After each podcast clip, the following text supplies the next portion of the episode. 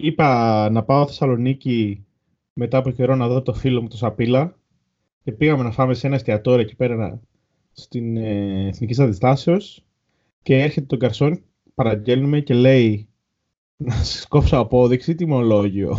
δηλαδή, είδε εμένα και σένα. Κι άντε εγώ, είδε και σένα. Τι άντε εγώ ρε παιδί μου.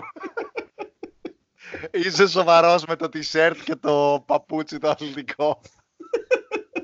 Νομίζαν οι άνθρωποι πήγαμε για business, για, για business meeting και δεν ξέρω και εγώ τι. Εγώ πιστεύω ότι μπερδεύτηκαν και λένε μάλλον ήρθε ο Έλληνα Ζούκερμπεργκ εδώ, έτσι πως έσκασα. Α, ε, αυτή πρέπει να είναι η CEO μιας πολύ μεγάλης startup εταιρείας. που θα κατακλείσει τον κόσμο τον επόμενο, το επόμενο διάστημα. Μα να μας πει εμάς για τιμολόγιο, εμένα και σένα, δηλαδή, τι να πω, τέλος πάντων. Καλό, καλό. Καλό εστιατόριο, καλό το φαΐ, καλός και ο Σάπιος που ήρθε και μας είχε λείψει εδώ πέρα. Ε. Και όπως προέβλεψε, ναι, πες, κάνε, κάνε εσύ το intro, δώσε. Εγώ, λοιπόν, σήμερα έχουμε την τιμή και τη χαρά να έχουμε έναν πολύ αγαπημένο, θα πω, star, star θα πω, της, ε, της ελληνικής δημοσιογραφίας, ελληνικής ε, καθημερινότητας, επικαιρότητας, όλα πείτε τα. Τον Στάθη ε, Παναγιωτόπουλο. Το έχετε δει ήδη στον τίτλο. τον ανακοινώνεις λες και κάνεις έκπληξη. ε, έπρεπε. Ε, ήθελα και drum roll από πίσω. Θα βάλω, θα βάλω ένα μετά. Το post-editing, γιατί είχαμε και στο χωριό μας post-editing. Η αλήθεια είναι ότι ο Στάθης είναι καταπληκτικός, ε, χήμαρος κανονικός. Ε, ναι, όλες δεν... του, οι απαντήσεις ήταν μία και μία και γενικότερα η συζήτηση ήταν καταπληκτική δεν είχε χρόνο πολύ για να μιλήσουμε κανένα μισάωρο, οπότε κάναμε fast forward τα πάντα και ο ίδιος μιλούσε σε παιδιά σε δύο χ. Δηλαδή, όσοι ακούτε το podcast σε διαφορετική ταχύτητα από το ένα επί, αυτό δεν θα μπορέσετε να το ακούσετε. Αν το βάλετε 1,2, θα είναι σαν να μιλάει, δεν ξέρω, σε fast forward. Χήμαρος και μας είπε πολλά ωραία πράγματα. Το ρωτήσαμε για, για την Αρβίλα, για τη ζωή του, πώς μεγάλωσε και βιογραφία κλπ. στη Θεσσαλονίκη και το ρωτήσαμε και για το πρόσφατο, για το πρόστιμο, αλλά δεν είχε ασχοληθεί με το θέμα καθόλου. Ε, οπότε δεν, ε, δεν επεκταθήκαμε. Μετά παίξαμε και ένα ωραίο μουσικό quiz, στο οποίο διέπρεψε προφανώς. Ε, εντάξει, δεν το συζητάμε. Δεν το συζητάμε. Ο τύπος μας καταψάρωσε, μας έλεγε τι φάση. Πείτε καμιά σοβαρή ερώτηση, ξέρω εγώ. Καταπληκτικό. Και, και, και, και, πραγματικά, ρε μάγκες, σας προκαλώ. Θα τις ξέρετε εσείς. Δηλαδή, με το που ακούτε την ερώτηση, πατήστε ένα, ένα pause και δώστε την απάντηση να φάτε 0 στα 5. Αλλά στις περισσότερες απαντούσε στη μέση της ερώτησης. Δηλαδή δεν προλάβαινε να τελειώσει και έλεγε αυτό. Χραπ, πάρτο. Και μία μικρή ιστοριούλα. Πώς κοινόδευε. Απίστευτος, απίστευτος. Μας είπε και ένα ναι. ωραίο ανεκδοτάκι στη μέση. Ε, Μας είπε και ένα. και τα αστιάκια του τα είπε, τα πέταξε, τα λογοπαίνει. Γενικά, εγώ ε, τον παρακολουθώ καιρό προσωπικά γιατί το, ακούμε τις εκπομπές του γενικά εδώ πέρα στον ε, Imagine. Γιατί και μουσικά είναι Δηλαδή έχει τρελές γνώσεις και αυτό μου αρέσει πάρα πολύ. Και μας πέταξε έτσι και δύο-τρία πράγματα, ιστοριούλες αυτά που έλεγα. Που εντάξει. Αλλά ας μην το. Σποϊλάρουμε άλλο. Α μην το σποϊλάρω. Θες να, θες να πούμε κανένα κρύο ανέκδοτο έτσι για να, για να ζεστάνουμε. Για, για, για κατάλληλο, για κατάλληλο intro για τον μεγαλύτερο. Βασικά για τον πιο αδικημένο, θα έλεγα εγώ. Ε, κρυοανεκδοτή όλων των εποχών. Γιατί ίσως είναι και ο πιο διάσημος, έτσι. Δεν ξέρω, στην Ελλάδα σίγουρα. Είναι και μάλιστα μια θεωρία που είχαμε ότι την επιβεβαίωσε εν μέρη, θα το ακούσετε. Ε, λοιπόν, εγώ έχω να ξεκινήσω με ένα κρύο που μου αρέσει, που είναι all time classic. Ε, ήταν δύο φίλοι καρδιακοί. Ο ένας πέθανε. Ε, σε αυτό πάνω που λες, ε, ήταν δυο μπράβοι και δυο συγχαρητήριοι. Αυτό είναι το, από τα παλιά του στάθηκε. Πω, πω, το έχω ξεχάσει. Είχε φύγει από την. Στάθη, αγαπώ. Ε, Πολλοί κόσμος παθαίνει σοκ όταν μαθαίνει πόσο κακός ηλεκτρολόγος είμαι. Ναι.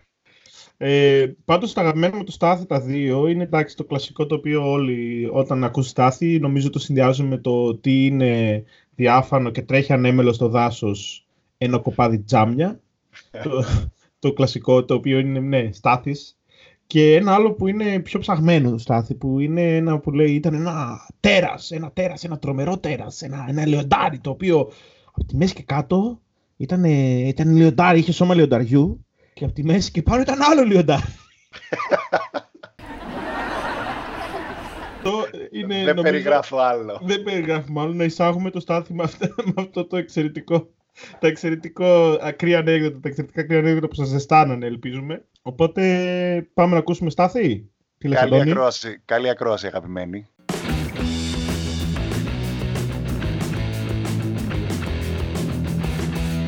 Σε ακούω και είναι σαν να μιλάω σε φίλο μου, επειδή σε ακούω πόσα χρόνια. Έχει καμιά δεκαριά χρόνια που είμαι φανατικός από τον Imagine ακόμα, όταν ξεκίνησα εγώ φοιτητής. Μάλιστα, Οπότε είναι, είναι, σαν να μιλάω σε φιλαράκι, δηλαδή θέλω και να σε τρολάρω, έτσι ήταν η φάση μου. Κάνω ό,τι θέλεις, δεν μας κανένα πρόβλημα. λοιπόν, οπότε να ξεκινήσουμε λίγο έτσι βιογραφικά στοιχεία. Εσύ μεγάλος στη Θεσσαλονίκη. Ε, μεγάλος από εδώ και από εκεί, γιατί ο πατέρας μου ήταν στρατιωτικός και πήγαινε ερχόμαστε. Δηλαδή γεννήθηκα στα Γιάννενα, άσχετο, δεν έχω καμία καταγωγή από εκεί.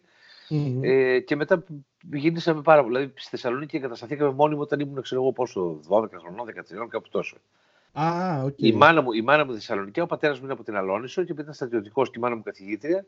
Πέρανε μεταθέσεις, πηγαίνουν από εδώ και από εκεί και ήμασταν. Ε, αυτό είναι καλά, ε, το καλύτερο αστείο, από τα καλύτερα αστεία όλων των εποχών. Το Steven Wright, τον κωμικό, την έχεις σου; Εγώ όχι.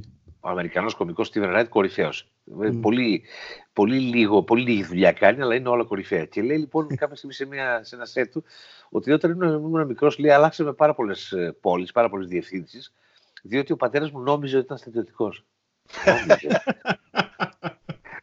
και το λέει σοβαρά, χωρίς να γελάει. Ε, από, εκεί, από, από, εκεί δηλαδή προέκυψε και Αλόνισος που, ήσουν, που είσαι ε, εκεί ναι, όλα τα καλοκαίρια τώρα. Ναι, ναι, ναι, ήταν ο πατέρας μου από εκεί, έτσι ακριβώς. Μάλιστα. Αυτό που λες στο βιογραφικό σου ότι τα καλοκαίρια έσπαζες αυγά σε ένα εργοστάσιο, τι φάση. Όταν ήμουν μικρός, έψαχνα να βρω μια δουλειά να κάνω, να κάνω μια δουλειά για να μαζέψω και ένα φράγκο να πάω διακοπές πρώτα και μετά να πάω σε ένα φεστιβάλ στο εξωτερικό. Και βρήκα ένα εργοστάσιο τροφίμων, το οποίο έφτιαχνα μαγιονέζα. Η μαγιονέζα ήθελε, πολλά αυγά, όπως καταλαβαίνεις. και τον καιρό εκείνος, δεν μιλάω για το 70-80 τώρα πότε ήταν, δεν υπήρχε αυτό το έτοιμο το πράγμα που είναι σκόνη αυγού και λοιπά. Να, να σπάσει αυγά κανονικά και να τα χτυπήσει με λάδι και ξέρω εγώ, χειμώνα, μόνο τι άλλο βάζω με μουστάρδα, τι άλλο βάζω με Αλλά χιλιάδες σου μιλάω. Δηλαδή, εάν με βάλεις τώρα να σπάσω αυγά 10, θα τα σπάσω. Με κλειστά τα μάτια. Με κλειστά τα μάτια και με περιχητική ταχύτητα. Απίστευτο. Ναι. Οπότε κάνω λίγο fast forward στο timeline σου. Μετά 18 χρονών ε, πας σε ε, Αριστοτέλειο, αγγλική φιλολογία; Ναι, ναι, ναι. Και μετά... δεν, το, δεν ασχολήθηκα ποτέ βέβαια. Δεν ασχολήθηκες. Ε, σε κέρδισε το modeling. Το modeling, αυτός. Το modeling, ναι, αυτό. αυτό το, με κέρδισε το modeling, είναι πολύ ωραία τάκα. δεν ασχολήθηκα, δεν έτσι, γιατί δούλευα ούτως ή άλλως. Mm-hmm. Και δηλαδή, δεν, δεν, δεν ψήθηκα ποτέ να πάω να κάνω τα χαρτιά μου να γίνω καθηγητής Αγγλικών στη σχολή, ας πούμε. Δεν, δεν μ' άρεσε καθόλου αυτό το πράγμα, ούτε τώρα μ' αρέσει. Και ήταν και πολλά τα αυγά, δεν είχες χρόνο. Ε, εννοούσα... Αυτό ακριβώς. ακριβώς, ναι, ακριβώς. Τα αυγά ήταν πολλά, όπως το είπες. Και στη, στη μουσική βιομηχανία πώς καταλήγεις, πώς. Ε, από, από μικρός φαντάζομαι το ασχολείσαι. Άκουγα μουσική μεταμανία και όταν βγήκε το pop και rock το 1978. Mm-hmm. Καταρχήν, όταν άκουσα πρώτη φορά μουσική και άκουσα το πρώτο μου δίσκο τον Deep Purple, λέω Αμάν, τι είναι αυτό, θέλω να κάνω κάτι σχετικά με αυτό. λοιπόν, δεν χωρίς να ξέρω ότι δεν είχα ιδέα τότε, 11 χρονών ήμουν εκεί, αλλά ούτε να τραγουδήσω μπορούσα να παίξω κανένα όργανο κλπ. Και μετά όταν βγήκε το περιοδικό Pop και Rock, το οποίο ήταν το πρώτο μουσικό περιοδικό στην Ελλάδα, δηλαδή του σύγχρονου καιρού, γιατί υπήρχαν παλιά μοντέρνη ρυθμοί και κάτι τέτοιο, δεν τα πρόλαβα. Λέω, αμάν τι ωραία, θέλω να γράφω για τη μουσική. Αυτό το, το, το, το, μεράκι που έχω για τη μουσική, να το γράφω, πούμε, για να, να λέω στους άλλους, έλα εδώ, άκουσε αυτό το πράγμα που είναι πολύ ωραίο, ας πούμε. Και μετά πήρα μέρος στο δημοσιογραφικό διαγωνισμό του περιοδικού Pop και Rock το 1983 και πήρα το πρώτο βραβείο, ξέρω εγώ, όπου το έπαθλο ήταν πέντε δίσκοι και συνεργασία με το περιοδικό. Οι πέντε δίσκοι, εντάξει, του, του δεν έχει σημασία, αλλά η συνεργασία με το περιοδικό ήταν πολύ μεγάλη ιστορία. Ναι. Και άρχισα να γράφω στο Pop επαγγελματικά, δηλαδή πληρωνόμουν, ας πούμε. Συγγνώμη, τι ήταν, αυτό ήταν κάτι σαν quiz, διαγωνισμός, πάνω σε τι, ας πούμε; Έψαχνα το Pop Rock νέους συντάκτες. Και okay. έδωσε πέντε τίτλους. Δηλαδή, γράψτε μας λέει από ένα, ένα άρθρο τόσες λέξεις, το οποίο να είναι από ένα από τα πέντε συγκεκριμένα θέματα. Τα θέματα ήταν προεπιλεγμένα. Mm-hmm. Και διάλεξα και εγώ ένα θέμα το οποίο ήταν. Δεν θυμάμαι καθόλου το κάτι με το heavy metal, το hard rock και να κάνει. Mm-hmm. Και έγραψα ένα άρθρο στο θέμα αυτό. Ήταν καλογραμμένο προφανώς για να πάρει το πρώτο βραβείο. Mm-hmm. Και πήρε το πρώτο βραβείο και κέρδισε και μου είπαν: Σε προσλαμβάνεσαι, αμάν. Και τι θα κάνω τώρα, γράψε ένα άρθρο, ξέρω το, τα, τι θέλεις. Κάτι δεν θυμάμαι ποιο είναι το πρώτο μου άρθρο, καθόλου δεν μπορώ να το θυμηθώ. Θυμάμαι ποια ήταν η πρώτη μου τηλεφωνική συνέντευξη. Ποια ήταν; Πήρα τηλέφωνο στην Αμερική να μιλήσω με τον Steve Porcaro, drummer τον Toto. Ωρε Είχαν φίλε, βγάλει- τους ναι. αγαπημένους μου, ναι. Είχε, ναι, και εγώ τους αγαπάω πάρα πολύ. Είχαν βγάλει τότε το album τότε 4, το Africa. ναι. Και για να πάρω τηλέφωνο τώρα υπεραστικό τον καιρό εκείνο από τη Θεσσαλονίκη να πάρει στην Αμερική ήταν μια διαδικασία τρομερή. Δηλαδή, και πού θα, πώς να εξηγήσεις τώρα στον πατέρα σου ότι θα έρθει ο λογαριασμός του τηλεφώνου κατά 4.000 να έχουμε ακριβότερο. είναι μια. Εντάξει, προφανώς το, το περιοδικό είπε κάνω και σου κανονίζουμε τα έξοδα, ας πούμε, κάπως έτσι. Αλλά ήταν πολύ μπερδεμένη ιστορία. Υπεραστικό τηλεφώνημα στην Αμερική ήταν λίγο ανήκουστο την εποχή εκείνη. το 80, πριν το 84. Ναι. Πέθανε ο Steve Porcaro μετά, βέβαια. ναι Πολλοί το από αυτούς τους 81. ανθρώπους. Ναι, από αυτούς που έχω πάρει συνέντευξη έχουν πεθάνει πολλοί. Δεν ξέρω αν σημαίνει κάτι αυτό. Και τους, ε, α, by the way, τώρα που είπες για τους Τότο, αυτή τη βδομάδα ανακοίνωσε ο, Λούκαθερ, ο Steve Λούκαθερ, ο κιθαρίστας, ότι διαλύονται, δεν ξέρω αν το άκουσες. Ανακοίνωσε ότι τελειώνει η τρέχουσα υπόσταση των τότε, λέει τελειώνει. Και Ναι. υποψιάζομαι ότι το όνομα θα το ξαναβγάλει στη φόρα κάποια στιγμή. Αυτός να κάνει τώρα κάτι solo δίσκους κλπ. Μμ. Θα το ξα... ε, Ήταν πάρα πολύ ωραία τις τελευταίες συναυλίες που δώσανε για αυτή την περιοδία το 40 Trips Around the Sun που κάνανε στο Los Angeles που βγήκε ο David Page πάνω και παίξαν το Ναι. Africa. Μα ήταν Ναι, πω, ναι. πω, τι ωραίο ήταν αυτό. Αυτό ήταν Είναι- μια ωραία είναι- στιγμή. Παρεξηγημένο συγκρότημα. Ε, Είναι γιατί ήτανε, είχαν δική τους καριέρα ο καθένας, ήταν session musician ας πούμε και μετά Ναι. δε- στο, στους τότε ουσιαστικά απλά παίζανε έτσι για την Έκαναν κάβλα το τους. κέφι τους. Ναι, μπράβο, Ναι. ναι. αυτό ακριβώς. Επιτρέπεται να πούμε κάβλα στο podcast. Ακριβώς, ναι, επιτρέπεται. Δεν είναι ΕΣΡ εδώ. Εντάξει. Ωραία πάσα μου έκανες για το ΕΣΡ γιατί θέλουμε να πάμε και για την Αρβίλα να σε ρωτήσουμε λίγο. Μμμ. Οκ, όταν ε, σε βλέπουμε στην Αρβίλα και στο βινίλιο, ο ρόλος σου είναι ουσιαστικά σαν να σχολιάζεις περισσότερο. Το έχεις σκεφτεί έτσι, το είχατε σχεδιάσει έτσι ή, ο- ή όταν σε πήραν τηλέφωνο είπες θα αυτοσχεδιάσω ας πούμε; Ή ας πούμε είναι Ε. natural οι ρόλοι σας στην παρέα, ας πούμε. αυτή, Δεν έτσι. είχε, δεν είχε ρόλους, κολοκύθια, δεν, δεν, δεν είχαμε σχεδιάσει κάτι, ε, ό, Μμμ. όπως βγήκε. Καταρχήν, άλλο το Ράδιο Αρβύλα, άλλο το βινίλιο. Στο βινίλιο έχω πιο... Έχω και λίγο ρόλο περισσότερο στο, στον τομέα της προετοιμασίας, της οργάνωσης της εκπομπής και Α, της, οκ. της σύνταξης, επειδή θα βγω στη σύνταξη τώρα σύντομα. λοιπόν, ναι. ε, στο Ράδιο Αρβύλα είναι, είναι σαν, σαν πανελίστες κατά κάποιο τρόπο. Δηλαδή πώς είναι οι εκπομπές που έχουν πανελίστες, κάτι τέτοιο. Ναι, ναι, ναι. Ναι. Δεν, Και δεν, ξέρω, αφήνει- δεν, δεν μπορώ να του δώσω ρόλο γιατί δεν μπορώ να του δώσω ας πούμε, ετικέτα, είναι αυτό, είμαι εκείνο, είναι το άλλο. Δεν ξέρω. Συνήθως είμαι. ε, όχι, βέβαια. Και για τα, για τα κρύα ανοίγματα, εγώ έχω μια θεωρία που θέλω να σε ρωτήσω. Ότι Για πες. επειδή και Καλά. είμαστε και εκπρόσωποι και εμείς των memes περισσότερο, με τα, ξέρεις, αυτά τα, τα Τα- one-liners στο ίντερνετ είναι πολύ δημοφιλή πλέον. Α, και Αυτά μ' αρέσουν πάρα πολύ, πάρα πολύ μ' αρέσουν. ναι, Τα αυτό καταφέρει. το στυλ αστείων έχει ξεπεράσει ίσως το παλιό, το παραδοσιακό ανέκδοτο που είναι ένα κατεβατό Εγώ και θα- στο θα- τέλος έχει ναι. ένα punchline. Το οποίο είναι πολύ κουραστικό. Και αν θες τη γνώμη μου, το παλιό, το παλαιό τύπο ανέκδοτο είναι και λίγο, λίγο, κα- λίγο μάπα μορφή χιούμορ. Πολύ έτσι. Ε, Είναι ξεπερασμένο. Ναι, αυτό, είναι το έτσι. Είναι στημένο για ξεπερασμένο. την punchline, είναι ναι. ξεπερασμένο. Ναι. Ναι, ναι. Δηλαδή τώρα το one liner είναι και τέχνη εδώ που τα λέμε. Να, να πεις ένα αστιάκι το οποίο μάλιστα να τον κάνει τώρα να σκεφτεί και λίγο για να καταλάβει το αστείο, για μένα είναι ό,τι καλύτερο. ναι, ναι. Αυτά, αυτό το στυλ που, που λες και εσύ, τα, τα Αυτό το ωραιότατα είχα- κρύα ανέκδοτα. Αυτό, αυτό το είχα πάντα. Το είχα και σε άλλες εκπομπές στο ραδιόφωνο, το έκανε και στο νηστικό αρκούδι κλπ. Και, και έκανε έλεγα τέτοια. Τέτοια φοβερά. Μμμ. Και κα- κάποια στιγμή η θεωρία σου πε μόνος, η θεωρία σου να την καταρρύψω. Τίποτα, ότι, ότι ουσιαστικά σαν να τους τρολάρεις, σαν να λες εγώ θα λέω τα κρύα μου, τα one-liner που αρέσουν Λοιπόν, στον κόσμο, το νέο, άκου ξέρω εγώ, πώς- και α- εσείς α- λέτε τα αυτά τα πιο παλιά. Αν σου πω πώ ναι, μπράβο, αν σου πω πώς ξεκίνησε αυτή η ιστορία, ήταν μια, μια δόση που τρέχει το ράδιο πέντε φορές την εβδομάδα, ξέρω εγώ. Και μ, ε, λέ- λέ- για κάποιο λόγο λέγανε ανέκδοτο. Εγώ δεν έλεγα κανένα. Μου είχε πει, είχε γίνει αυτή η δουλειά δύο-τρεις φορές. Και βρισκόμαστε με το Σταρόβε ένα βράδυ και μου είπε ένα ανέκδοτο που με ενθουσίασε. Μου λέει Μαλάκα, πες αυτό στο ράδιο, θα του πεθάνεις. και οπότε Θες να το την επόμενη- μοιραστείς και σε Το εμάς. θυμάσαι, το θυμάσαι. ναι, πιο, ναι. φυσικά το θυμάμαι. Εγώ γέλασα πάρα πολύ, μου άρεσε πάρα πολύ το ανέκδοτο αυτό. Και λέω την, την επόμενη μέρα λοιπόν έφτασε η κουβέντας. Λέω να πω κι εγώ, ένα με κοιτάξει. Και δεν λες. Λέω, ξέρω, είναι φοβερό. Εγώ έσκασα τα γέλια από μόνος μου. και το είπα και δεν έσκασε καθόλου. Με κοιτάζει, λέει, καλά, αυτό. Και λέω, «Ναι, Γιατί πάρα πολύ ωραίο. Ήταν αυτό με τον τύπο που πήγε σαφάρι. Και διηγείται στο φίλο του ότι πήγα στο σαφάρι. Λέει, αλλά κατέβηκα από το λεωφορείο. Λέει, τώρα τι ήταν στι φροντιέ να πούμε. Και πήγα στη ζούγκλα μόνος μου. Σοβαρά, είχα τη λέει βεβαίως. Και εκεί που χάθηκα, λέει, έχασα το λεωφορείο κάποια στιγμή και ήμουν ολομόνο με στη ζούγκλα. Πω, πω, ρε φίλε, σοβαρά, σοβαρά. Και τι έκανες, λέει ξαφνικά βλέπω να έχετε απέναντί μου ένα τεράστιο λιοντάρι, αλλά σου μιλάω το μεγαλύτερο λιοντάρι που έχεις δει ποτέ. Πολύ άγριο, με κάτι δόντια τεράστια, τα στάζουν αίμα από φοβερή περιγραφή. Και τι έκανες, βγάζω την καραπίνα, λέει, του πυροβολώ, του ρίχνω μια μπαταρία, μπαμ και το λιοντάρι κάνει μία, το υποφεύγει. Και πλησιάζει ακόμα περισσότερο. Και τι έκανες. Ε, και μετά έβγαλε ένα πιστόλι που είχε φτιάξει ένα περίστροφο. Λέει, το πυροβολώ με το περίστροφο και κάνει το λιοντάρι σαν τον Νίο στο Matrix και λοιπά και γλιτώνει τις σφαίρες. Σόβαρε και σοβαρά. Και είναι το λιοντάρι ένα μέτρο κοντά μου, λέει πλέον, και ετοιμάζεται με κατασπαράκι. Και τι έκανες. Και βγάζω ένα μαχαίρι λέει, που είχε ευτυχώς και πάνω το μαχαιρώσω, αλλά το λιοντάρι κάνει ένα λιγμό και τη γλιτώνει και τώρα από πάνω με ανοιχτό το στόμα ετοιμάζεται να με φάει. Καλά λέει αφού και με το πιστόλι και με την καραμπίνα και με το μαχαίρι δεν τη... και το λιοντάρι έτοιμος να φάει, μα, μα εσύ, εσύ, εσύ ζεις. Ε, και που ζω, ζωή είναι αυτή. Αυτό ήταν. εμένα εμένα με ενθουσίασε. ναι, ναι, Εξαιρετικό για το podcast μας. με ενθουσίασε. Είναι αυτό το επίπεδο μας. Και τι έγινε, αφού ζεις. Ε, και που ζω ζωή είναι αυτή. το οποίο τώρα το σκεφτώ είναι, είναι μεγάλη μαλακή. Αλλά ναι, είναι πολύ ωραίο. Όχι, είναι εξαιρετικό όπως και τα υπόλοιπα, τα αγαπημένα, το, το κοπάδι τζάμι και λοιπά. Μην τα, τα ξέρει ο κόσμος. Ε, ωραιότερη στιγμή στην Αρβίλα ή στο ραδιόφωνο γενικά στην καριέρα σου; Α, δείτε τώρα μια στιγμή και εσύ έχουν συμβεί πάρα πολλά ωραία. Έβλεπα. Τι, δεν ξέρω. Ξέρω εγώ τώρα. Στη τηλεόραση ή στο ραδιόφωνο ή.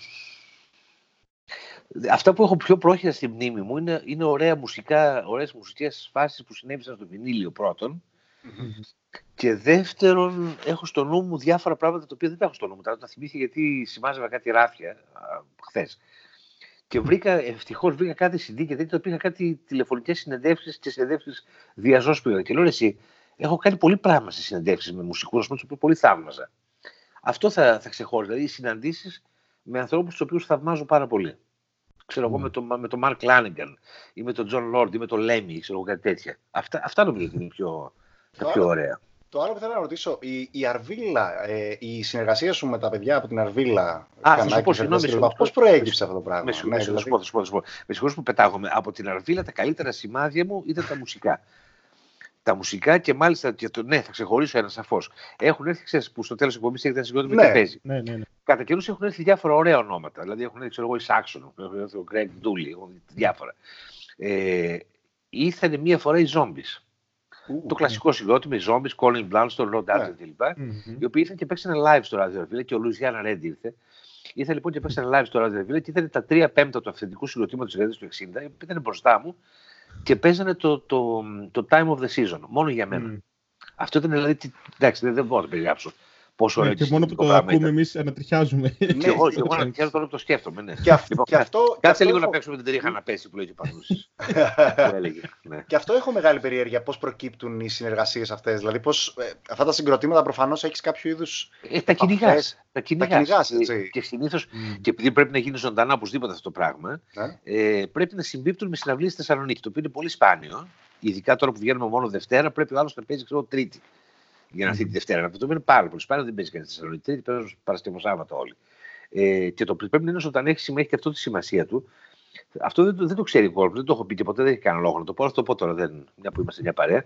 Ε, τους Γιουράι έχει τους ξέρεις. Ναι, ναι. Εννοείται. Ναι. Η Γιουράι έχει ένα φεγγάρι, δεν θυμάμαι τώρα πότε ακριβώς, το 8, το 9, το 10, ήταν να παίξουν στη Θεσσαλονίκη και ήταν να παίξουν μία μέρα μετά το ράδιο Ρεβίλε. Και κάνω το κονέ με τον tour manager, τους οποίο έτυχε να γνωρίζω, για να έρθουν να παίξουν. Και η Uriah θα, θα έπαιζαν το Lady in Black. Mm-hmm. Και επειδή η Uriah δεν ήταν πολύ σίγουροι για τον εαυτό τους ότι θα βγουν στην τηλεόραση και μπλα μπλα και ούτε για τον ήχο ούτε για τίποτα, πρότειναν να έρθουν με μένα να παίξουμε, αλλά να παίξουμε με το backing track του Lady in Black ηχογραφημένο και τα φωνητικά ζωντανά. Και τους είπα όχι. Oh, αυτά ναι, δεν, δεν, δεν, δεν είμαι, δηλαδή δεν τρέπομαι που το λέω, ούτε και περήφανος είμαι, αλλά λέω άμα έχει νέα αρχή, έχει νέα αρχή. Εντάξει, τα φωνητικά είναι το δύσκολο στη, στη φάση. Ναι, δε, για κάποιο λόγο τώρα, ενώ γενικά οι ξένοι είναι πολύ ξεκολλημένοι, δεν καταλαβαίνουν, ε, δεν έχουν, δεν έχουν τέτοια προβλήματα. Ε, mm. Αυτοί για κάποιο λόγο λένε όχι, θα παίξουμε half playback. Ε, δεν θα παίξετε καθόλου, λυπάμαι. Και ήθελα πάρα πολύ τώρα να έχω, δηλαδή δεν το συζητάς τώρα, να του έχεις ναι. Να του καταρχήν ναι, δύο-τρεις ώρες στη διάθεσή σου. Ένα πέντε μέτρα, ναι. ναι. Να σου πω αυτό το τώρα τελευταία που έγινε. Εργασία το... με τα. Ναι, συγγνώμη. Πετάγω. Ε, αυτό το τελευταία που έγινε το, το, την τελευταία εβδομάδα με το, το πρόστιμο στην Αρβίλα, θες να μας σχολιάσεις κάτι με το. Έγινε να πω και το. Προτιμώ, να, προτιμώ να μην το σχολιάσω, Αντώνη, να σου πω την αλήθεια.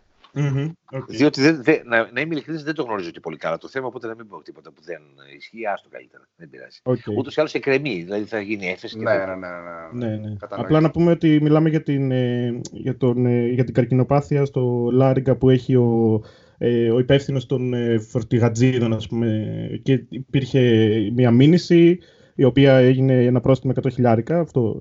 Αγωγή ήταν, ναι. Αγωγή, ναι, συγγνώμη. Επειδή ε... αλλά δεν την ξέρω καλά την υπόθεση, οπότε προτιμώ να μην σχολιάσω. OK. Okay. Κατανοητό. Ε, για να, να... πάμε στην προηγούμενη ερώτηση, το πώς mm-hmm. με τα παιδιά. Κοίταξε, με το Σερβετά γνωριζόμαστε από παιδιά. Μεγαλώσαμε μαζί στον Ναβαρίνο. Ωραία, με τον Αντώνη γνωριζόμαστε από το 86 στο πειρατικό ραδιόφωνο, ήταν αυτός στις 16 ώρες Θεσσαλονίκη. Εγώ στο μουσικό δίαυλο. Και γνωριζόμαστε, κάναμε παρέα, το ότι ήμασταν πειρατές και οι δύο, ρε παιδί μου. Το Χρήστο δεν τον ήξερα, το γνώριζε στον Imagine κλπ. Ε, και είχαμε, ρε παιδί μου, μια, μια φιλική σχέση γενικώς. Δηλαδή, είχαμε μια, είχα παίξει σε μαγαζιά του Αντώνη μουσική, κάναμε παρέα, βγαίναμε καμιά φορά, κάναμε το ανατάρο κλπ. Δηλαδή, κάπου τέμνονταν οι ζωές μας. Με το Σεβετά, ξαναλέω, μεγαλώσαμε στον Αβαρίνο μαζί. Ήταν κολλητός φίλος του ξαδέρφου μου. Ήταν κολλητικός μου κολλητός. Πηγαίνουμε στην Αλόνισο μαζί. Τρέχα οικογενειοκρατία. Άστο, δεν ψάχνει. ναι, νεποτισμός. λοιπόν. Και το Χρήστο δεν τον ήξερα, το γνώριζε και πολύ χάρηκα που τον γνώρισα. Πώς πώς προέκυψε, δηλαδή ε, ε, έγινε η τετράδα, ήσασταν όλοι συνεργάτες από ό,τι κατάλαβα μεταξύ Ήμασταν στον, ήμασταν στον Imagine, στο ραδιόφωνο, οι τέσσερις εμείς ναι. και δύο-τρία παιδιά ακόμα ξεκινήσαμε τον Imagine το 2007. Α, τέτοιο καιρό, τέλειο Οκτωβρίου. Λοιπόν, και ξεκινήσαμε τον Imagine, ναι, πήγε, ξέρω εγώ, κάναμε εκπομπέ, τελικά πολύ απελούσα, και ήθελα να δώσει ξαναμπεί στη τηλεόραση. Και λέει, εσεί έχω μια ιδέα να βγάλουμε μια εκπομπή η οποία είναι όπως είμαστε εμείς οι μπούφοι που είμαστε στο ραδιόφωνο να πούμε, αλλά να είμαστε να σχολιάζουμε, να σχολιάζουμε κάθετο, σατυρίζουμε τα, τα κακό κείμενα στην τηλεόραση. Θέλεις, θέλω φυσικά, θέλω ψήνομαι, αγρίως. Εγώ έκανα τον νησικό Αρκούδη τότε mm-hmm. και ένα, υπήρχε και ένα χρονικό διάστημα το οποίο, επειδή είχα υποχρεώσεις, είχα συμβόλαιο με τον νησικό Αρκούδη μέχρι το τέλος της σεζόν, έκανα παράλληλα και τις δύο εκπομπές. Και έτσι κάπως ξεκίνησε η ιστορία αυτή. Εντάξει, έπιασε και φλέβα χρυσού αυτό το πράγμα, γιατί πρακτικά δεν υπήρχε κάτι άλλο αντίστοιχο εκείνη ναι. την περίοδο στην τηλεόραση. Έτσι, οπότε έτσι έκανε, έκανε μπαμ. Δεν το συζητάμε. Ναι, Ήτανε... Ναι. Μάλιστα. Απόψε. Ωραία, να, να περάσουμε εδώ και στη μουσική που είναι και το, το αγαπημένο θέμα. Ε, λοιπόν, καταρχήν εγώ θυμάμαι ένα βιντεάκι που σε έβλεπα πριν πέντε χρόνια που ανοίγεις ναι. το Beatles in Mono, το, το, Α, το κουτί, το, box, ναι, ναι, το κουτί και σε ζήλευα πολύ γιατί εντάξει, ε, ε, είπες, το, το, οι Beatles δεν γυρνούσαν σε μόνο, δεν γυρνούσαν σε στέρεο, δεν ηχογραφούσαν μέχρι κάποια Ως ένα σημείο, μέχρι, μέχρι το 66 νομίζω, μετά, μετά το γύρισαν ναι. σε ηχογράφηση. Ναι. Οι κανονικές ηχογραφήσεις στα πρώτα άλμπου τους ήταν, ήταν μονοφωνικές. Mm, δηλαδή, αυτό. Ο, ο, ο, ο, αχ, το ξεχνάω τώρα, το κόλλησε το μυαλό μου. Ε, ο, ο George, ο George Martin. Εμένα πήγε το μυαλό μου στον Dean Martin. Εσύ είναι στο Steve. Steve Martin. Τον George το βρήκαμε, ναι. Εμένα πήγε το μυαλό μου στον Dean Martin, αλήθεια. Martin τέλος πάντων. Ναι, ο George Martin λοιπόν ηχογραφούσε, έκανε engineering της ηχογραφήσει με σκοπό να είναι μονοφωνικές. Mm. Αυτός ήταν. Το, το στερεοφωνικό προέκυπτε σαν εκ των υστέρων, να το πούμε έτσι. Ναι. Αυτό το κουτί το, το The Beatles μόνο άμα θες το πουλάω, δεν υπάρχει κανένα πρόβλημα. το έχω αγοράσει και εγώ μετά. αλλά... Αν μου το υπογράψεις, το παίρνω, το δέχομαι. το δέχομαι. Δεν είπε να στο χαρίσει, είπε να στο πουλήσει. Με ένα συμβολικό τίμημα. Στο υπογράψω εγώ γιατί να στο υπογράψω. Εγώ ο Ρίγκο Σταρ, ο Πολ Μακάρτνι. Σωστό. Για μέσα σε μάγκας, του υπογράψει τον Τζον Λένον, αλλά δεν σε θέλω. Βασικά δεν ξέρω άμα το θέλω, γιατί το τέλος το βιντεάκι έκλεινε με σένα να λες και τώρα θα κλείσω το βίντεο γιατί θα, θα ακούσει το CD και θα αυνανιστώ. Σοβαρά. Οπότε άστο. Οπότε πρόσεχε τι λες, τα, τα, τα, τα, βλέπουμε μετά και τα θυμόμαστε. οπότε, λοιπόν, πωλείτε, έχω... οπότε πωλείτε το box set Beatles μόνο μαζί με χαρτομάντιλα.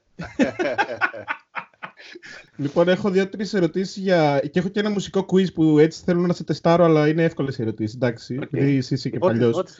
Λοιπόν, μία, μία είναι το. Ένα μουσικό που θα ξαναέφερνε στη ζωή. Το John Lord, χωρίς καμία σκέψη. Καμία σκέψη.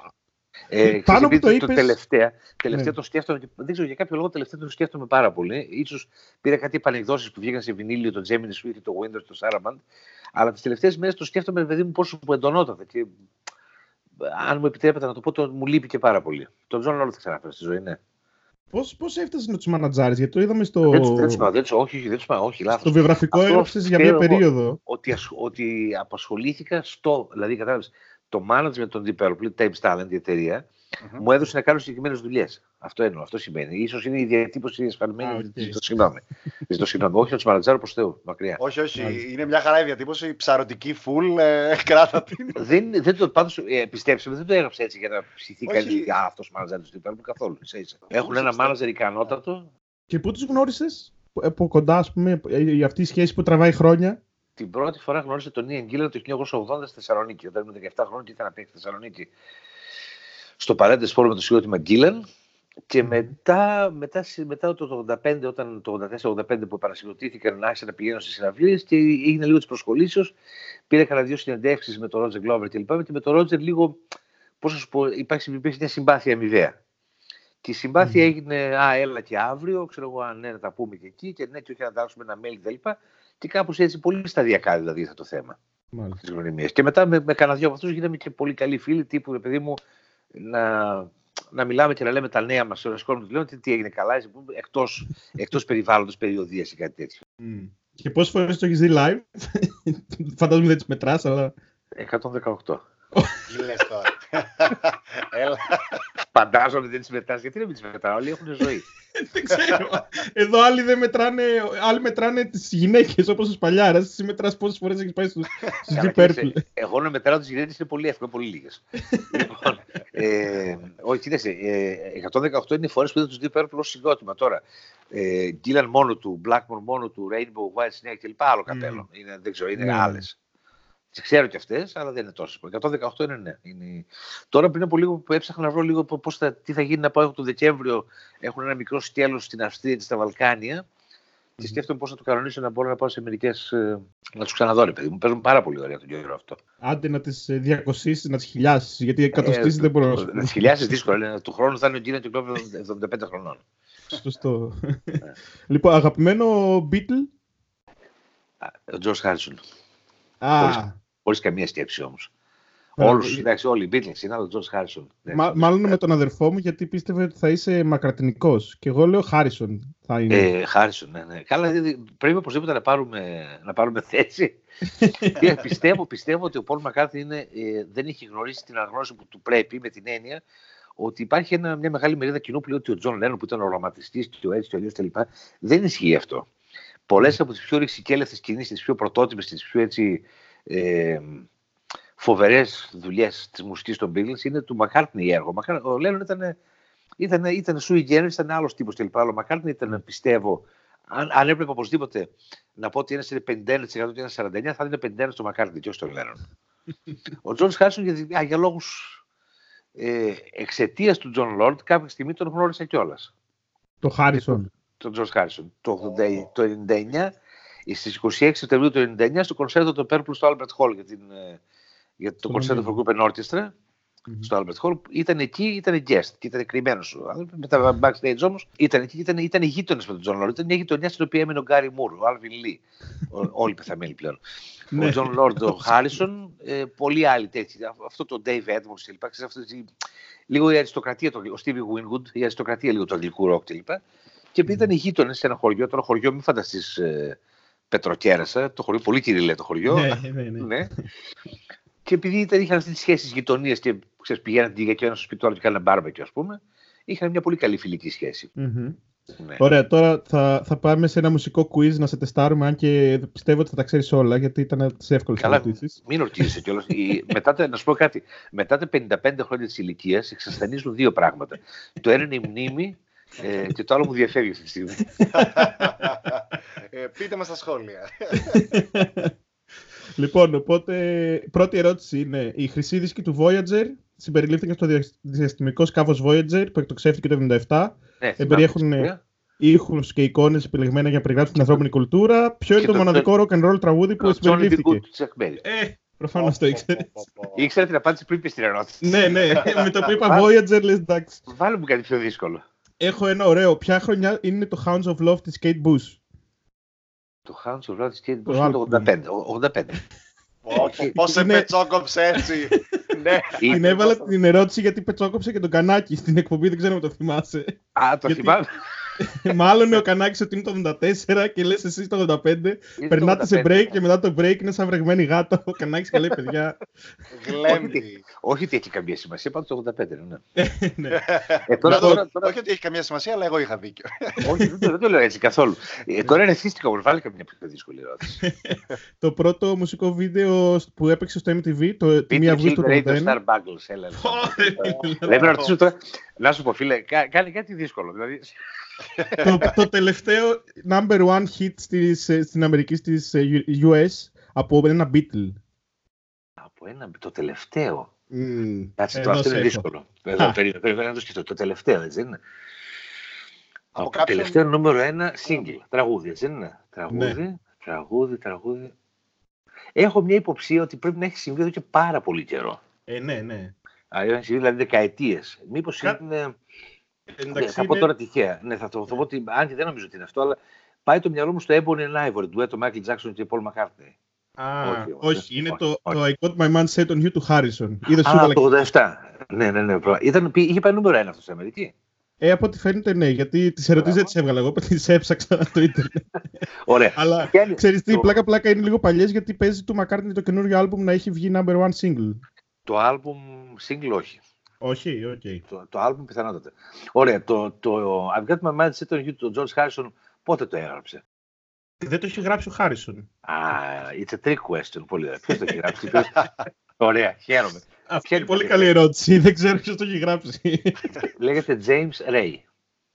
Μάλιστα. Ray όπως η ακτίνα. Ναι. Καλά, δεν το συζητάμε. Αν μας έκανες εσύ το quiz, ότι δεν θα βρίσκαμε καμία.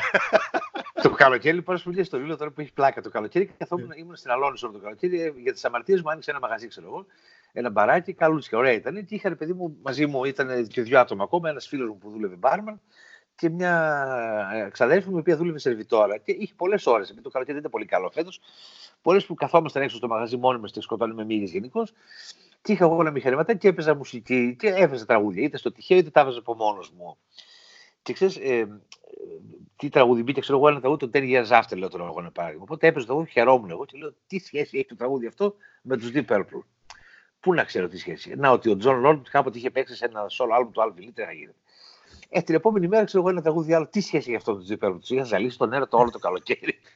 και μου λέει καλά, είναι δυνατόν, είναι δυνατόν να έχουν όλα σχέση με τους Deep Purple; Λέω βεβαίως και έχουν. Πρώτον. Και δεύτερον, αν, αν ξέρει κανείς το παιχνίδι Six Degrees of Kevin Bacon, ναι. Έχει και ίδιο με τον, με τον Χίτλερ που λέει κάθε, κάθε συζήτηση στο ίντερνετ θα καταλήξει να μιλάει για τον Χίτλερ. Ναι, κάθε αυτό. thread. Μπορείς, μπορείς λοιπόν με, σε έξι βήματα να φτάσεις οπωσδήποτε σε μέρος των Deep Purple. Οπωσδήποτε. και τελευταία ερώτηση που έχω βάλει, αλλά είναι trick question επίσης. Ποιο πιστεύεις ότι είναι το δεύτερο τραγούδι των Deep Purple στο Spotify, σε, σε listens; Το δεύτερο τραγούδι, συγγνώμη, τι; Τον Deep Purple στο Spotify. Το σε δεύτερο. Listens. Άρα το, προφανώς είναι το πρώτο στο The Water. Ε, ναι, εντάξει. Ναι. Το δεύτερο σε listen στο Spotify. Trick question. Ε, The listens, δηλαδή πόσοι το έχουν ακούσει πόσοι περισσότεροι. το έχουν ακούσει, ναι. Yeah. Κοίταξε, ή, ή, θα πω ή το Child in Time ή το Perfect Strangers. Δεν είναι, είναι το Highway Star. Α, ναι. το αντιφαβορί, ναι. Αντιφαβορί, OK, okay. ωραία, ωραία, ωραία. Η αλήθεια ε, είναι ότι, στις βιογραφικές είχες τρεις στις τρεις, δηλαδή λίγο, λίγο ζορίστηκες στα, στα πιο... Στα ναι, στα charts. Okay, δεκτών. Αυτό το Λευτέρη Κουγκαλίδη. Κοίταξε το Spotify, ε, το προτι... δεν το προτιμώ, προτιμώ το Spotify. ε, το Spotify έχει πολύ μεγάλη πολύ βάση ακροατών στην Αμερική. Πρέπει να είναι οι περισσότεροι ακροατές του. Ναι, ναι. Στην Αμερική τους δύο πέρα τους ξέρουν μόνο από το Machine Head. That's it. Τελειώσαμε. Εκεί τελειώσαμε. Ah. Και γι' αυτό στην περιοδία τώρα παίζουν πέντε τραγούδια από το Machine Head και τρία καινούρια και πολύ, και πολύ Machine δηλαδή. Στην Αμερική είναι γενικώς είναι λίγο, λίγο προσκολλημένοι στο, στο αυτό το λεγόμενο classic rock, το οποίο δεν είναι καλό όμως. Δηλαδή ε, δεν πάει να χτυπάς τον κόλλο σου κάτω, να βγάλεις τις φοβερές δισκάρες. Ο κόσμος ξέρει και θέλει να ακούσει την παλιά επιτυχία. Τέλος. Mm. Και είναι λίγο. Γι' αυτό είναι, ε, έτσι εξηγείται ότι είναι το Sport The Water του Highway Star και δεν είναι κανένα από. Ε, οι δύο τελευταίοι τους δίσκοι έχουν αριστουργήματα μέσα τους. Όμως στην Αμερική πέρασαν και δεν ακούμπησαν.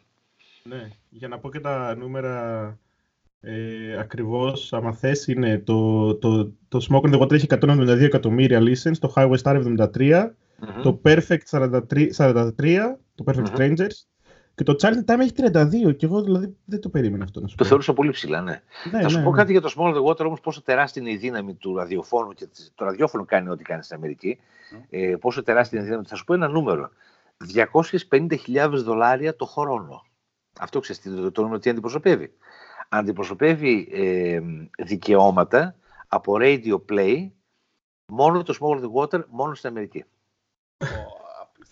Και, το οποίο διαιρείται δια πέντε βέβαια, διότι είναι πέντε άτομα που το έγραψαν. Παρ' όλα αυτά, ναι. τώρα να παίρνεις 50.000 δολάρια το χρόνο, έτσι μόνο και μόνο από ένα τραγούδι. και για την ιστορία από πίσω από το Smoke on the Water, ήσουν σε εκείνα τα γεγονότα όταν είχε καεί το Μοντρό. Όχι, ήμουν, ήμουν 8 χρονών τότε. Α, μιλάμε για πολύ παλιά, όντως. ναι. Όχι, αλλά πήγα μεταγενέστερα, πήγα και έκανα, έκανα και μάλιστα πήγα τρει-τέσσερι φορές έχω πάει στο, στο μέρος αυτό. Είναι κάτι σαν, σαν τη Μέκα. Είναι πας και γυρίζεις χατζής. Λοιπόν, και ο παδί του Deep είναι το Ιάγι Τόπι και καλά. Ε, πήγα λοιπόν δύο-τρεις φορές και τη μία φορά πήγα και περιηγήθηκε στα μέρη εκείνη μαζί με τον Ρότζερ. Mm ο οποίος μερικά τα θυμόταν, μερικά δεν τα θυμόταν, μερικά το είπα εγώ, τι να κάνω. Σωστό. τα ξέρεις καλύτερα από όλους. Ε, εντάξει. Άλλο τα ζει, άλλο τα καταγράφει. λοιπόν, και επειδή μας είπες δεν έχεις πολύ χρόνο, έχουμε ε, κάποιες ερωτήσεις κλασικές που κάνουμε σε όλους τους ε, καλεσμένους. Η μία είναι ποια είναι τα, τα είδωλά σου από μικρός, είτε μουσική, είτε αρθρογράφη, είτε δημοσιογράφη. Γενικά όταν ήσουν έτσι και πιο μικρός; Ε... Όταν και εγώ ήταν το Μοντρό ναι, το, όταν, δεν είχε ιδιαίτερα είδο. Τους Deep Purple προφανώς, εντάξει, από μουσικούς. Τον Τζόνι Κάς λάτρευε τη θαύμαζα ανέκαθεν, από πολύ μικρός όμως. Θυμάμαι τον, τον θαύμαζα για κάποιους ανεξήγητου λόγους.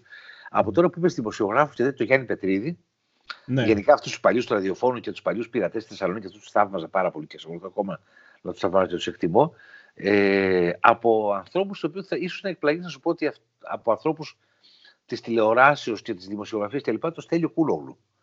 Μόνο και μόνο για την ναι. εκπομπή αυτή το ρεπορτάζ χωρίς σύνολο, το οποίο ήταν ε, κατ' εμέ οριακό, mm. σου πω. Πολύ, πολύ ωραίο πράγμα. Μάλιστα. Ε, μεγαλύτερο σου φόβος. Ε, Σε αυτό υπάρχει πάντα μια μεγάλη υπάρχει... παύση από τους καλεσμένους. όχι, υπάρχει πάντα η κλασική απάντηση που είναι ο, ο θάνατος αγαπημένων προσώπων. Και αυτό νομίζω ισχύει για όλους. Mm. Δηλαδή, το να πεθάνει η μάνα σου, τότε δεν υπάρχει χειρότερο φόβος από ότι τα παιδιά σου αν Εγώ δεν έχω. Αλλά θέλω να σου πω, το, ο θάνατος των αγαπημένων προσώπων νομίζω αυτό είναι ο μεγαλύτερος φόβος. Το οποίο είναι και, είναι και χαζομάρα που είναι φόβος, διότι θα συμβεί 100%. Αλλά εντάξει. Δεν, δεν φοβάμαι τίποτα ιδιαίτερος, όχι. Mm-hmm. Και αγαπημένη ταινία σειρά τελευταία που είδες ή και γενικά; Σειρά, τελε... γενικά και γενικά θα. Κλασική επιλογή ο Νονός και τα τρία, αλλά κυρίως το δύο. λοιπόν, ε, αγαπημένες σειρές ever αυτό, αυτό είμαι πολύ αποκρισταλωμένος. Είναι η Σοπράνο και το ε, Wire. Ε, Στάθη, εντάξει. Ε, Παρακαλώ. Τεράστιο και εγώ, το, λέω, το λέω παντού για τους Σοπράνο και όλοι. Α, σιγά και, ναι, και Game of Thrones. Είναι πολύ παλιό. Και Game of Thrones δεν γατάκια τόσο. Ε, ναι, εντάξει, δηλαδή μην τρελαθούμε. Οι Σοπράνο και το Wire σε αντιδιαστολή με τις υπόλοιπες τηλεοπτικές σειρές. Δεν είναι τηλεοπτικές σειρές, έχουν βέβαια σενάριο, αλλά δεν είναι γραμμένες για να γίνεται κάτι στο επόμενο επεισόδιο. Είναι σαν να βλέπεις τη ζωή να εξελίγεται μπροστά σου. Αυτό, αυτό, αυτό. αυτό. Έτσι νομίζω. Το, slow building του χαρακτήρα είναι καταπληκτικό. Ε, αυτό, το τελευταίο καιρό αυτό που με έχει ενθουσιάσει είναι το ντους. Όχι το ντους που κάνουμε ντους, η, το, η διάδα, η, αυτό που είναι το home box office και είναι με τον James Franco και είναι η ζωή στην 42η οδό των ΗΠΑ, η βιομηχανία τη πορνογραφίας στα του 70 και 80. Α, είναι σειρά, ναι, okay. Είναι σειρά, τρεις κύκλοι, τελειώνει. Στου τρει κύκλους είναι τελειωμένη από 8-9 επεισόδια ωραία και είναι, είναι εκεί ψηλά. Μάλιστα. Μάλιστα. το, το Joker το, το είδες γιατί όλος ο κόσμος έχει κράτη. Έχουν τρελαθεί. Δεν το είδες. Ο κόσμο. Θα σου πω. Πήγα να το δω και ήρθαν η αστυνομία και με έβγαλε στη μικρό σκύλο. με το σκηνικό που είχε με του Ναι. Όχι, δεν το είδα, δεν το είδα η αλήθεια. Η αλήθεια είναι ότι σε πολύ κόσμο έχει πάει για κάποιο περίεργο λόγο στην κορυφή των αγαπημένων ταινιών. Νομίζω το recency bias είναι τρελό, ας πούμε. Στο... Ε, σίγουρα είναι, ναι. 100%. Ναι, ναι, ναι. ναι. Είναι δυνατή ταινία. Δυνατή ταινία και... δεν, δεν την έχω δει. Okay. Θέλω να τη δω. Γενικώς δεν βλέπω ταινίες τύπου βασισμένες σε κόμιξ, αλλά καταλαβαίνω ότι είναι κάτι άλλο. Δεν, δεν είναι, πούμε, Marvel. Είναι, είναι άλλο, είναι άλλο. Είναι άλλο. Δεν είναι Marvel. Θα τη δω. Θα τη δω όπως δεν, δεν έτυχε ακόμα. Και... Τελευταία φορά που πήγα στο σινεμά, τι είδα; Ε, δεν θυμάμαι, δεν είδα τίποτα της προκοπής. Έχω, δηλαδή, επειδή έλειπα και όλο το ταινία. Ορίστε. Το Bohemian Rhapsody είχα ρωτήσει. είχα ρωτήσει σε ένα live πέρσι και είπες ότι κολογούσταρες. Ποιο, για, ποιο, για ποιο λέμε; Το Bohemian Rhapsody. Ναι, αυτό, αυτό το είδα στο σινεμά και μου άρεσε πολύ. Ναι, αυτό μου άρεσε πολύ όντως. Ναι. Αλλά το καλοκαίρι, κοίταξε, το καλοκαίρι που έλειπε, έπαιξαν δύο, δύο ταινίες ήθελα να δω. Η μία ήταν του Ταραντίνο, το Once Upon a Time in Hollywood, που δεν πρόλαβα να το δω γιατί έπαιζε ήμουν Αλόνισο. Και η δεύτερη, και μην κοροϊδεύετε, ήταν το Downton Abbey. όχι, όχι, δεν κοροϊδεύουμε. Δώσε μου Μάγκη Σμιθ και πάρε μου την ψυχή, δηλαδή πραγματικά. Έχεις δει όμως όλη τη σειρά, δηλαδή; Το down, όλα, όλα τα επεισόδια και τα specials και το Crown έχω δει. Είμαι παιδί μου και το Βασιλόφρολο. Εγώ μην νομίζεις τώρα. Απ' τη μια ναι, Βασιλόφρολο και την άλλη μαφιόζη. Δηλαδή, στο δεν μας την, ναι, δεν μας την έβαλες στις αγαπημένες σειρές όμως. ε, δεν είναι καλά. Έχω πολλές άλλες, πολύ ψηλότερα. έχω το, το Breaking Bad, το, το Breaking ναι. Bad για παράδειγμα, το έχω πολύ ψηλότερα. Και, και οι τρεις μας πιστεύω. Ναι, ναι, ναι. ναι, ναι. Ωραία είναι το Downton Abbey. Έχει αυτή την εγκλεζίλα η οποία εντάξει. Είναι, μ' αρέσει. Καταλαβαίνω ότι δεν είναι η καλύτερη σειρά όλων των εποχών, αλλά μ' αρέσει. Ναι, η, η ίδια Μάγκη Σμιθ το, το αποκήρυξε. Δηλαδή τη ρώτησαν σε μια συνέντευξη και λέει, ε, λέει το έχεις δει και λέει δεν έχω τα DVD. Α, κατάλαβα, κατάλαβα. Εντάξει, ναι. μαζεύουν σκόνη. Ναι, ε, η οποία Μάγκη Σμιθ έχει πει την κορυφαία τάκα βέβαια στο Downton Abbey, όπου είναι, ξέρετε, ο ρόλος της είναι που είναι η ευγενής, η οποία είναι τελείως απομακρυσμένη από όλα, σχεδόν βασίλισσα. Mm-hmm. Και κάτι λένε τώρα το 1919, νομίζω ότι δραματίζεται και λέει κάποια στιγμή δεν θα το κάνουμε αυτό λέει το Σαββατοκύριακο. Και γυρίζει με ειλικρινή απορία και λέει What's a weekend; η Ατάκα τα λέει όλα με την καλοσκεφτής. δηλαδή, τι, τι, τι, μου λέτε τώρα, εκείνη η θνητή, ας πούμε. Ωραία. Λοιπόν, άρα πού, πού μπορούμε να σε βρούμε, Στάθη, αυτή τη σεζόν; Αυτή τη σεζόν θα, θα ξεκινήσουμε τον άλλο μήνα ράδιο, με βίλα βινίλιο κλπ. Έχουμε κάτι παραστάσεις mm-hmm. με τον Δημήτρη Σταρόβα που κάνουμε κάτι stand-up comedy που λέγεται Hello Kitty. Θα παίζουμε, παίζουμε στην Ελλάδα γενικότερα. Ε, τι άλλο. Τι, αυτά. Στη Θεσσαλονίκη, στη Θεσσαλονίκη θα είστε. Παίξαμε Παρασκευή Σάββατο. Το μας πέρασε ήταν πάρα πολύ. Παίξαμε δύο, είχαμε δύο παραστάσεις στο Κολοσσό ήταν εξαιρετικά. Ήταν πολύ ωραία. Να μας ξαναέρθετε. Οκ. Εντάξει. Δυστυχώς δεν το ήξερα η αλήθεια είναι ότι ναι, ήταν η παραστάση. Θα παίξουμε ξανά την άνοιξη γιατί ήταν και τα δύο πήγαν πάρα πολύ καλά και μας ξαναθέλει το θέατρο. Οπότε ναι. ναι. Ε, βινίλιο, Ερβίλα, πότε ξεκινάνε, ποιες ημερομηνίες; Ε, μέσα στον Εύρο, δεν ξέρω ακριβώς. Α, okay. Ε, λογικά μέσα του μήνα θα, θα βάλουμε μπρος. Λογικά τώρα μετά το τρίμηνο θα αρχίσουμε να μαζευόμαστε λίγο να, να βάλουμε μπρος. Κοίτα, με τον καιρό έτσι όπως είναι, η αλήθεια είναι ότι πρώτο project σου τώρα πρέπει, πρέπει να είναι το μπαράκι στην Αλόνισο που έχεις, έτσι. το οποίο ναι, το οποίο, εντάξει, το οποίο έχει κλείσει το Σεπτέμβριο.